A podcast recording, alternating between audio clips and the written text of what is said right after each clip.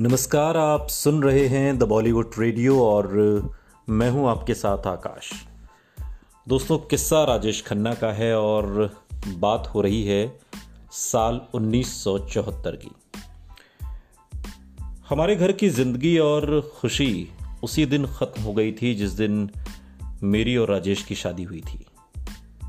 सालों बाद India today को दिए एक इंटरव्यू में अपनी शादी के जिक्र पर डिंपल कपाड़िया ने यह बयान दिया था। शादी से पहले करीब 5 महीने के रोमांस में शायद दोनों को एक दूसरे को जानने और समझने का वक्त नहीं मिला था।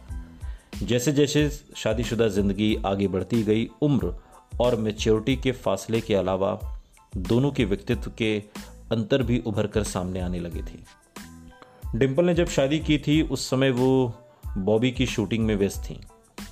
उनके हाथों पर लगी मेहंदी फिल्म के मशहूर गीत मुझे कुछ कहना है में नज़र आती है। फिल्म बॉबी की शूटिंग खत्म होने से पहले ही वो गर्भवती हो गई। नवंबर 1973 में जब वो बॉबी के प्रीमियर पर पहुंची तो साफ दिख रहा था कि वो गर्भवती हैं। राज कपूर के बड़े बेटे रणधीर कपूर ने अपने एक इंटरव्यू में कहा, बॉबी क्या थी, ये समझौतों की एक सीरीज़ थी। डिंपल ने बीच में शादी कर ली, फिर वो प्रेग्नेंट हो गई और कैमरे पर ये नज़र भी आने लगा था। इसलिए हमें प्रेम चोपड़ा का किरदार डालना पड़ा ताकि हम इस बात पर पर्दा डाल सकें कि डिंपल प्रेग्नेंट है। हमारे स्टार्स पर कोई कंट्रोल नहीं है। किसने सोचा कि डिंपल ऐसे राजेश से शादी कर लेंगी और फिर प्रेग्नेंट हो जाएंगी। नवंबर 1973 में शादी के करीब 8 महीने के बाद डिंपल की पहली फिल्म बॉबी रिलीज हुई और साल की सबसे बड़ी ब्लॉकबस्टर बन गई। फिल्म की कामयाबी ने मेरा नाम जोकर की नाकामी से हिल चुके आर के बैनर में एक नई जान फूंक दी थी। ऋषि कपूर और डिंपल यूथ आइकॉन बन गए। लक्ष्मीकांत प्यारेलाल के ज़बरदस्त संगीत पर सवार होकर बॉबी ने हिंदी सिनेमा को एक नई जुबान और स्टाइल दे दिया। ये फिल्म कई मायनों में एक ट्रेंड सेटर थी एक तरीके से। जैसा कि शाहरुख खान ने अपने एक इंटरव्यू में कहा कि बॉबी से पहले हिंदुस्तानी सिनेमा आदमी और औरत के बारे में बात करता था।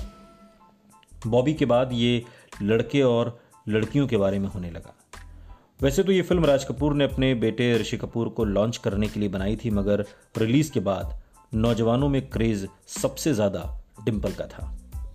उस दौर में ऐसी कई खबरें छपी जिसमें कहा गया कि राजेश खन्ना इन बोल्ड सीन्स को लेकर नाराज़ थे और फिल्म के रिशेज देखने के बाद उन्होंने राज कपूर से भी अपनी नाराज़गी जता दी थी।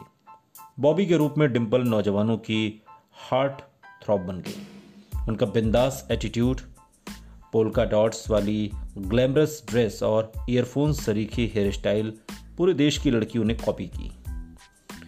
नौजवानों के लिए डिंपल एक खूबसूरत फैंटेसी थी। फिल्म इंडस्ट्री के लिए डिंपल और ऋषि कपूर की जोड़ी हॉट प्रॉपर्टी थी। निर्माता डिंपल के दमकते भविष्य और स्टारडम की भविष्यवाणी कर रहे थे। एक टॉप स्टार बनने का रास्ता सामने था। स्टारडम चुंबक की तरह उन्हें अपनी तरफ खींच रहा था। इसके बावजूद डिंपल ने फिल्मों को अलविदा कह दिया और एक हाउसवाइफ बन गई। सुपरस्टार की बीवी के अपने नए रोल को निभाने के लिए डिंपल ने बाकी हर रोल को ना कह दिया, बिल्कुल वैसे ही जैसे उनके पति राजेश खन्ना चाहते थे। डिंपल के पिता चुन्नी भाई कपाड़िया ने बाद में एक इंटरव्यू दिया और उसमें कहा कि डिंपल को उस वक्त एक फिल्म के 5 लाख रुपए मिल रहे थे। उनके मुकाबले पर कोई दूसरी नई हीरोइन दूर दूर तक नहीं थी, मगर उसने जल्दबाजी में सब कुछ गंवा दिया। चुन्नी भाई जल्दबाजी को शादी से जोड़ रहे थे। उनका इशारा राजेश खन्ना से शादी को लेकर के था। सुनते रहिए द बॉलीवुड रेडियो, सुनता है सारा इंडिया।